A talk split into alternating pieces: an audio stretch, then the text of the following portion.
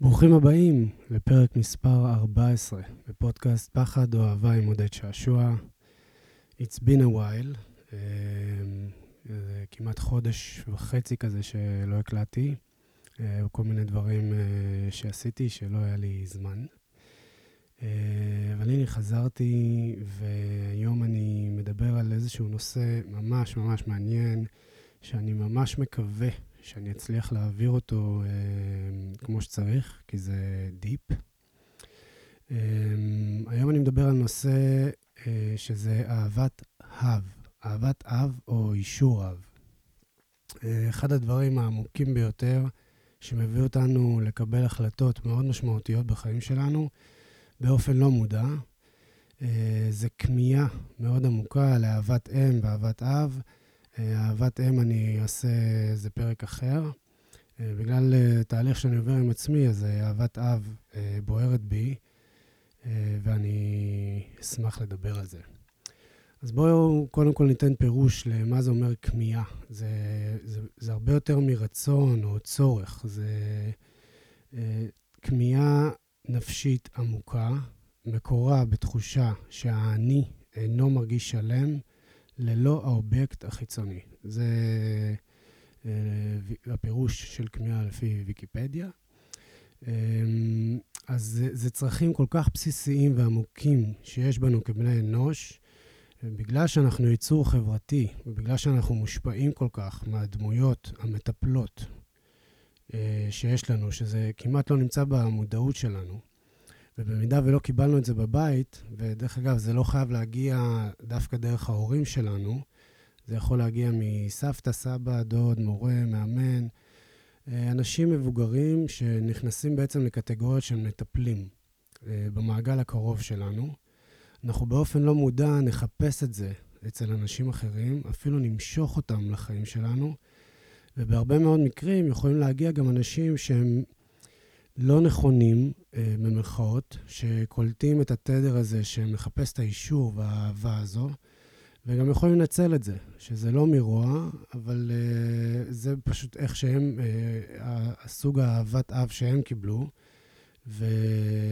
והדמות הזאת שלוקחת את התפקיד הזה, היא בעצם זו שמנחילה לנו את החיבור בין העשייה שלנו לבין האהבה. עכשיו, כמה דברים חשובים לפני שאני ממשיך.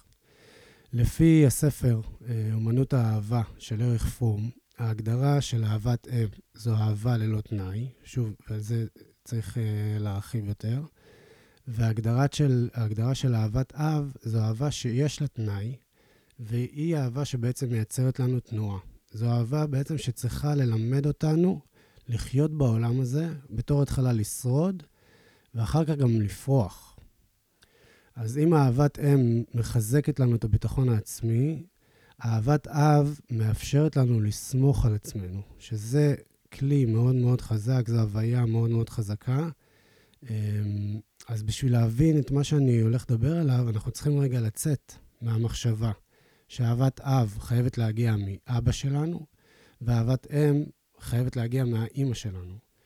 כי אתם בטוח יודעים שיש המון אימהות שמייצגות את האהבה שיש בה המון תנאים, והמון אבות שמייצגים אהבה ללא תנאים. אז uh, בפרק זה אני אדבר גם על החוויה האישית שלי מול אהבת אבא שלי, ואחר כך מול אהבת האב, הקולקטיב. שהמסר הגדול בפרק הזה הוא שאנחנו יכולים בסוף להחליט בעצמנו מה הקריטריונים לאהבת אב, עם הבנה שאנחנו יכולים לתת את זה לעצמנו. שזה חזק מאוד.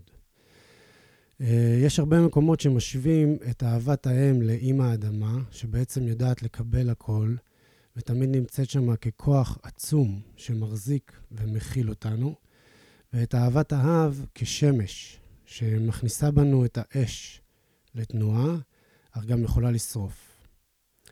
אז את הספר אומנות האהבה של אריך פרום קניתי איזה חמש פעמים. כל פעם שפגשתי מישהו או מישהי שהרגשתי שצריך לקרוא אותו, פשוט נתתי לו אותו. אמ, עד שהבנתי שפשוט אני יכול להגיד להם לקנות אותו בעצמם.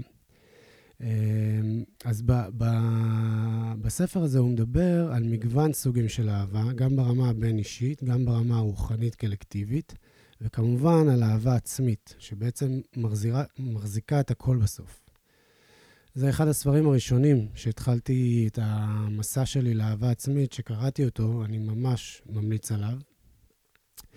אז בואו נתחיל עם הסיפור האישי שלי. אז בתקופה האחרונה התחלתי לשאול את עצמי, למה משכתי לחיי דמויות אב שהיו מאוד uh, קשים איתי? Uh, השתמשו במניפולציות רגשיות מולי, ובהרבה מקרים פגעו בי גם נפשית, רגשית ופיזית.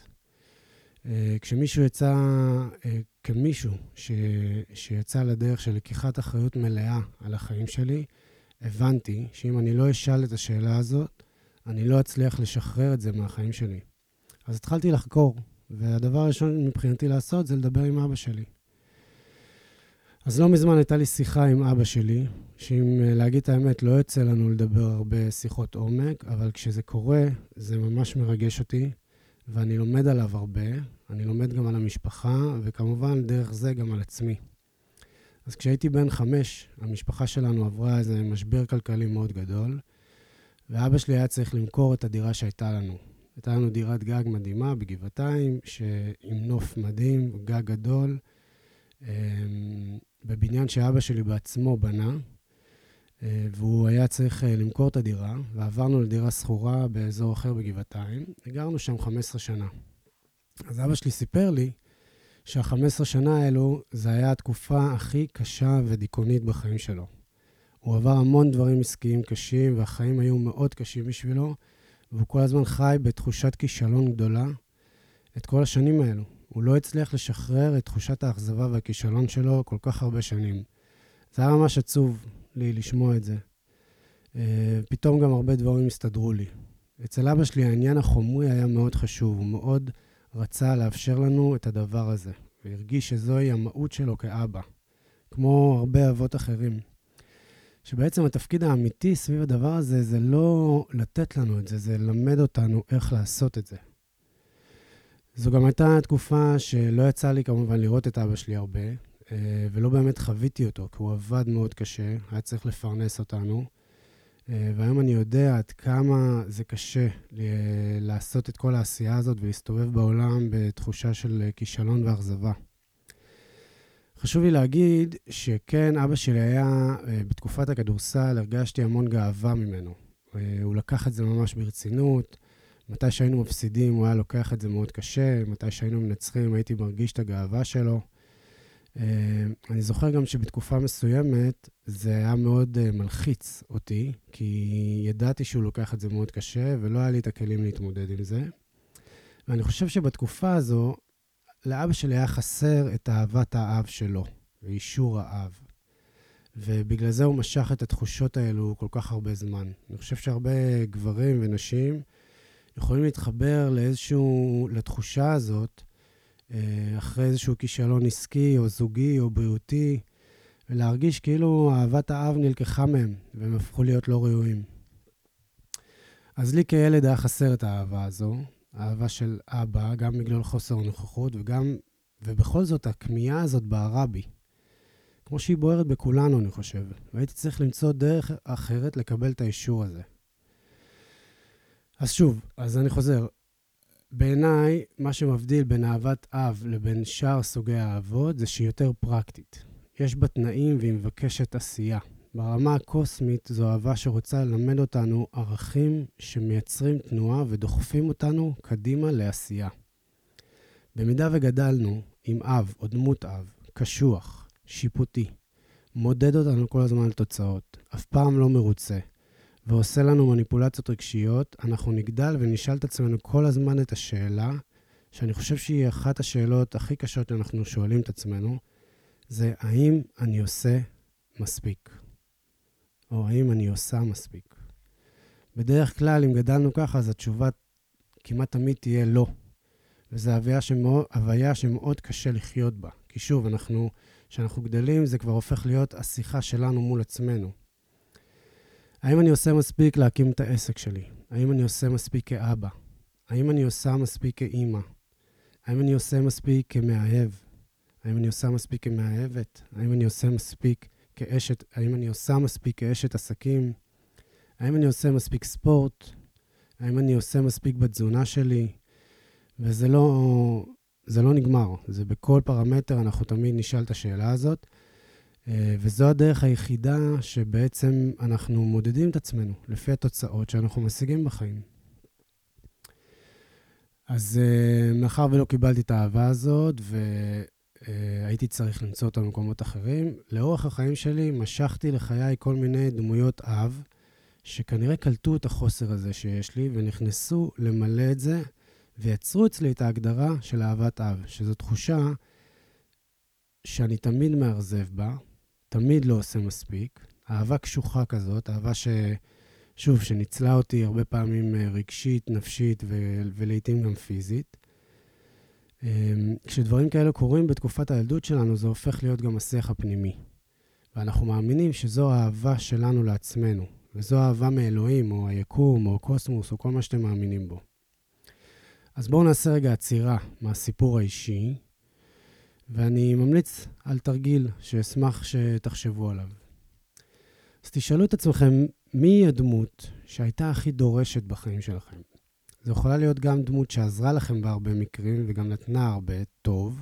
דרך אגב, גם הדמויות אב שלי אה, נתנו לי הרבה טוב, אבל גבו ממני מחיר נפשי גבוה, ואת זה, זה מה שאני בעצם רוצה לשחרר. אז תשאלו את עצמכם, מה היה הסטנדרט שהייתם צריכים לעמוד בו כדי לקבל את האהבה הזו? לדוגמה, אם הייתם מקבלים חיזוקים שהבאתם ציונים טובים הביתה, זה מכניס לנו drive לחפש ולרדוף אחרי תוצאות, ובתקופות שאין תוצאות, אנחנו לא אוהבים את עצמנו. אה, אם הייתם מקבלים חיזוקים על המראה החיצוני שלכם, אז זה יכול לגרום לכם להתעסק במראה החיצוני שלכם, ולפחד כל הזמן שאנחנו לא מספיק יפים. אם הייתם מקבלים חיזוקים רק על עבודה קשה והתשה עצמית, אז לאחר מכן אתם יכולים להרגיש לא בנוח להיות במנוחה ולרדוף אחרי עבודה, שזה בסוף גם גובה מחיר פיזי ונפשי. דרך אגב, חלק מההתנגדות שיש לי עם, ה... עם המצוות בדתות, זה בדיוק זה. דרך המצוות בעצם נוצרת דמות אלוהית, שהיא בעצם דמות האב, שהיא קשוחה ומענישה, אה, ומי שאנחנו צריכים לפחד ממנו, ואני לא רואה את אלוהים ככה. אני ארחיב על זה גם אה, לקראת הסוף. אז במשפחה בריאה, הילד מקבל את שני סוגי האהבה. אהבת אם, שזו אהבה ללא תנאי, מקום מחבק, אוהב, מאפשר, בטוח, ואהבת אב, שוב, אהבה שכן מייצרת תנועה ועשייה, ועוזרת לילד להתמודד עם הקשיים שהעולם והחיים מביאים, ומחזקת אותו לקראת הקשיים והאתגרים שהחיים מפגישים אותנו איתם. זה כמובן, שוב, לא חייב להיות האבא ולא חייבת להיות האימא. אז אני לא יודע מה איתכם, אבל אני לא מכיר הרבה משפחות כאלו, ורובנו המוחלט לא קיבל את האהבה הזו, כולל ההורים שלנו. ולכן בגיל מסוים אנחנו צריכים להסתכל על זה בצורה יותר רוחנית, ולהבין שהאהבה הזו קיימת בנו. ואנחנו צריכים קודם כל להבין את הכמיהה שלנו, ולפי מה אנחנו מודדים את עצמנו. אז אחרי מחשבה עמוקה ורבה, וכמובן בגלל שאני היום אבא בעצמי, ומי שמכיר אותי יודע שאני לוקח את התפקיד הזה מאוד ברצינות, התחלתי לחשוב איזה תנועה האב שלי רוצה ללמד אותי. איזו דמות הייתי רוצה להיות, ואיזו דמות אב אני רוצה שיהיה לי מאבא שלי ומאבא הרוחני שלי.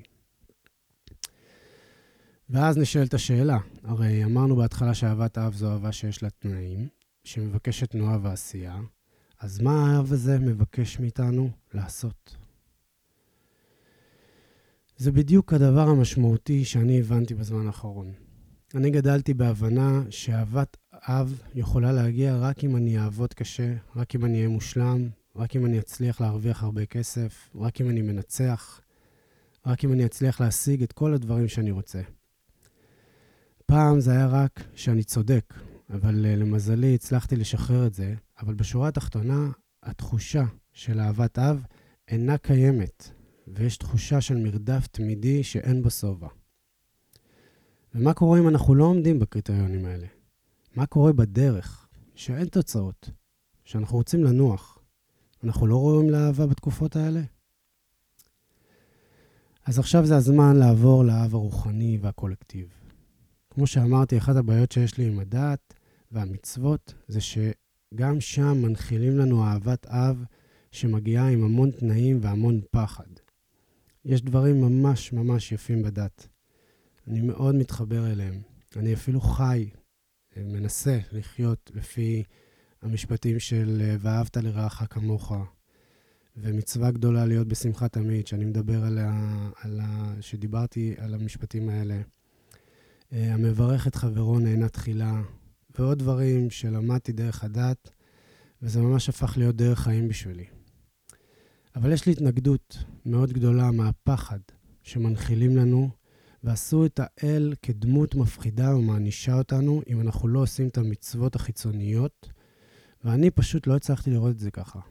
אני זוכר שהנחתי תפילין בבוקר אחד, אחרי שהנחתי תפילין שנים. אה, ופתאום הבנתי שהסיבה היחידה שאני עושה את זה, זה כי אני יודע שאם אני לא אעשה את זה, אני אהיה ילד לא טוב, והאב הרוחני שלי לא יאהב אותי, ויעניש אותי. באותו יום, ובאותו יום הבנתי שזה לא יכול להיות. לא יכול להיות שהוא מסתכל עליי ככה ובודק אותי. לא יכול להיות שהדמות האחרונה שאנחנו צריכים לפחד ממנה, שהיא בעצם האהבה הכי גדולה שקיימת, מסתכלת עליי ככה. ואז התחיל תהליך מדהים. תהליך שהתרחקתי מהדת והתקרבתי לאלוהים. והתחלתי לנהל איתו שיחות עמוקות ויפות, ואני עד היום עושה את זה. לא התחברתי לאב הקשוח והמפחיד. לא כלפי הילדים שלי ולא כלפיי כבן.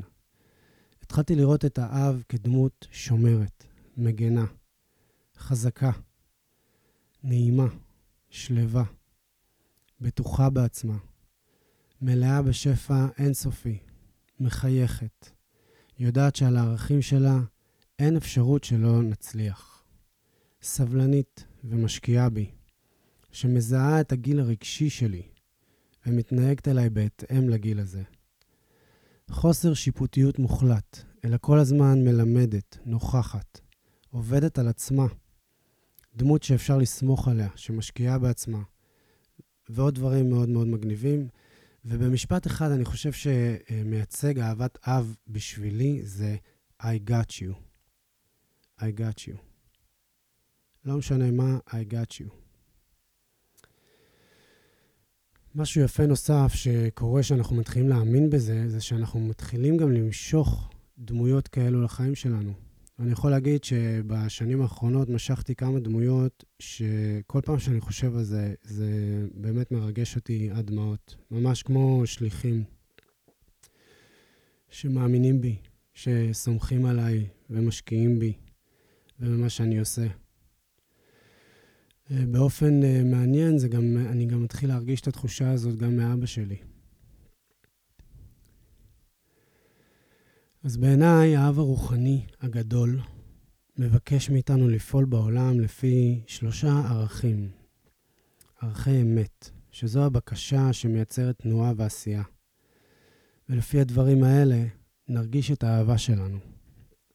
אהבת אב הזו. אז דבר ראשון, זה לחיות בנתינה אמיתית, טהורה ועמוקה. כזו נתינה שמרגישה את הקבלה רק מעצם הנתינה. זו הוויה מאוד גדולה ומשמעותית, שמעטים מצליחים לחוות אותה. יש הרבה מאוד אנשים שנותנים, אבל אין הרבה שנמצאים בנתינה עמוקה. נתינה אמיתית מראה לאהב שאנחנו סומכים עליו ויודעים שהוא שומר עלינו ועובר דרכנו. הדבר השני זה לחיות בהוקרת תודה אמיתית ועמוקה. לא רק ברגעים השמחים שלנו, אלא גם ברגעים הפחות טובים. כמו שדיברתי בפודקאסט הקודם של מצווה גדולה להיות בשמחה, תמיד. הוקרת תודה אמיתית על כל מה שיש לנו ועל כל מה שנקבל בעתיד. זו הוויה חזקה. היא מאוד מקרבת אותנו לאהבת אב אמיתית. האב שרוצה לתת לנו הכל. הדבר השלישי זה לאהוב את עצמנו ולפעול לפי מה שמרגיש לנו נכון. יש המון עומק ועשייה בערך הזה. זה לא נמדד אף פעם בתוצאות בעבודה קשה, אלא בעשייה טובה וטבעית לנו, שמבקשת התרחבות וגדילה טבעית. בהוויה זו אנחנו יכולים לדמיין ממש דמות אב גדולה ושומרת שאומרת לנו, אל תדאג לכלום, פשוט תעשה את מה שמרגיש לך נכון, ואני אדאג לך להכל. לעשות את הדבר הנכון ברגע הנכון זו אמנות, שמצריכה הקשבה עמוקה לגוף שלנו. לצערי, רובנו לא נמצאים שם, ובגלל זה אנחנו מאמינים שאנחנו צריכים לעבוד קשה כל הזמן, ולהצדיק את הערך שלנו. בעשיית הדבר הנכון, בזמן הנכון, יש ערך גדול יותר משעות של עבודה, ולכן לפעול לפי מה שמרגיש לנו נכון, לפי מה שמרגיש לנו נכון, מצריך קודם כל הקשבה לגוף, ולסמוך על עצמנו במה שאנחנו עושים. אז בשיחות שלי עם אלוהים, הוא אמר לי שזה מה שאני צריך לעשות כדי לזכות באהבה שלו. דברים פנימיים שלא תמיד עומדים בקריטריונים של החברה. ואני שואל אותו מלא פעמים, רגע, אז איך אני מכניס כסף ככה? מה זה אומר תהיה בנתינה, תגיד תודה ותפעל לפי מה שאתה מרגיש? איך זה יביא אותי לחיים שאני רוצה? והוא תמיד עונה לי, תעשה את זה ואני אדאג להכל. אבל תעשה את זה באמת. תעמיק. תעמיק בזה ותן לי לדאוג להכל. אני מאחוריך. תסמוך עליי, ותסמוך על עצמך. אני איתך. אני פה. אני רואה אותך. אני רואה אותך. אהבת אב אמיתית.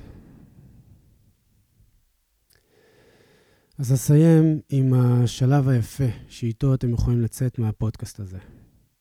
זה לא משנה מי היה הדמות האבאית שלכם, ולא משנה אם הוא בחיים שלכם או לא. העבודה עם הדמות הזו חשובה לנו להבין מה העשייה שאנחנו עושים, שלפיה אנחנו מודדים את האהבה שאנחנו נותנים לעצמנו. אז תתחילו לשאול את עצמכם שאלה ממש ממש יפה. אם יש מישהו שרוצה רק לטובתכם, שאוהב אתכם אהבה ענקית, ורוצה רק שתפתחו את המתנות שלכם ותממשו את עצמכם, שכל הזמן שאתם נופלים הוא עומד מאחוריכם ומחזיק ומרים אתכם עם חיוך גדול, שלא מודד אתכם, אלא רק מלמד אתכם, שמאמין בכם וסומך עליכם. דמות שכל הזמן אומרת לכם, I got you. I got you. איזו עשייה הדמות הזאת מבקשת מכם לעשות ביום-יום? על איזה ערכים היא הייתה רוצה שתחיו? כהורים, אנחנו חושבים שאנחנו צריכים לדאוג ולספק לילדים שלנו המון דברים חיצוניים. שיהיו תלמידים טובים, שיהיה להם את כל הדברים החומריים שלשאר הילדים יש, שיהיו ספורטאים, שיצליחו חברתית, שיהיה להם בגדים יפים.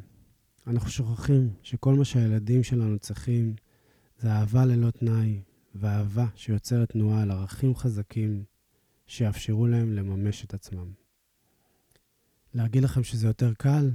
לא, זה לא יותר קל. אבל זה יותר חזק.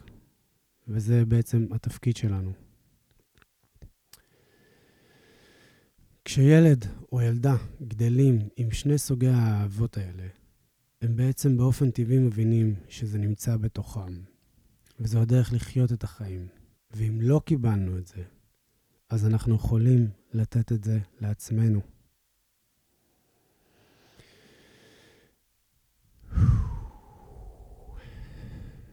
תודה רבה על ההקשבה שלכם. אני אשמח, אה, מי שלא עוקב אחריי, אני בקואוצ' עודד באינסטגרם. אני אשמח לשמוע את דעתכם על הפרק הזה, אם, אם הדברים הצליחו לעבור. אה, וכל מי שרוצה ליווי אישי איתי, אה, תשלחו לי שם הודעה. אני אשמח. בוחרים באהבה. ביי.